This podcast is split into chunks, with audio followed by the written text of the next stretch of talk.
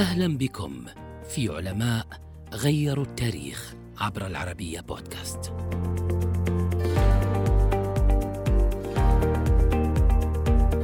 ألف موسوعة اعتبرت المرجع الرئيس للطب في أوروبا لعشرات السنين.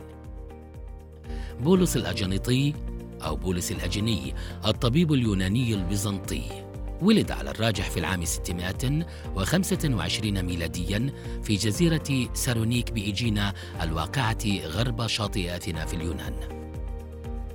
درس في الإسكندرية بمصر وعاصر العصر الذهبي للحضارة الإسلامية وعرف عند العرب جراحا متخصصا في أمراض النساء فلقبوه بالقوابلي كما برع في أمراض البصر وتقويمه وأنشأ حلولا مبتكرة لحديثي الولادة للحصول على رؤية مستقيمة من بينها صنع قناع لتقويم البصر.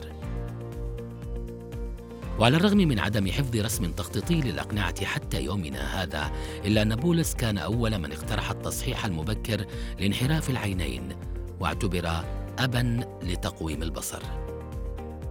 وضع خلاصة الطب في موسوعة ضمت مجموعة كتب وصل عددها إلى سبعة. واحتوت مجموعة كل المعارف الطبية الغربية في الإمبراطورية البيزنطية. من أهم آثاره الكناش في الطب، وهو عبارة عن سبع مقالات ترجمت إلى العربية، وكتاب في علل النساء.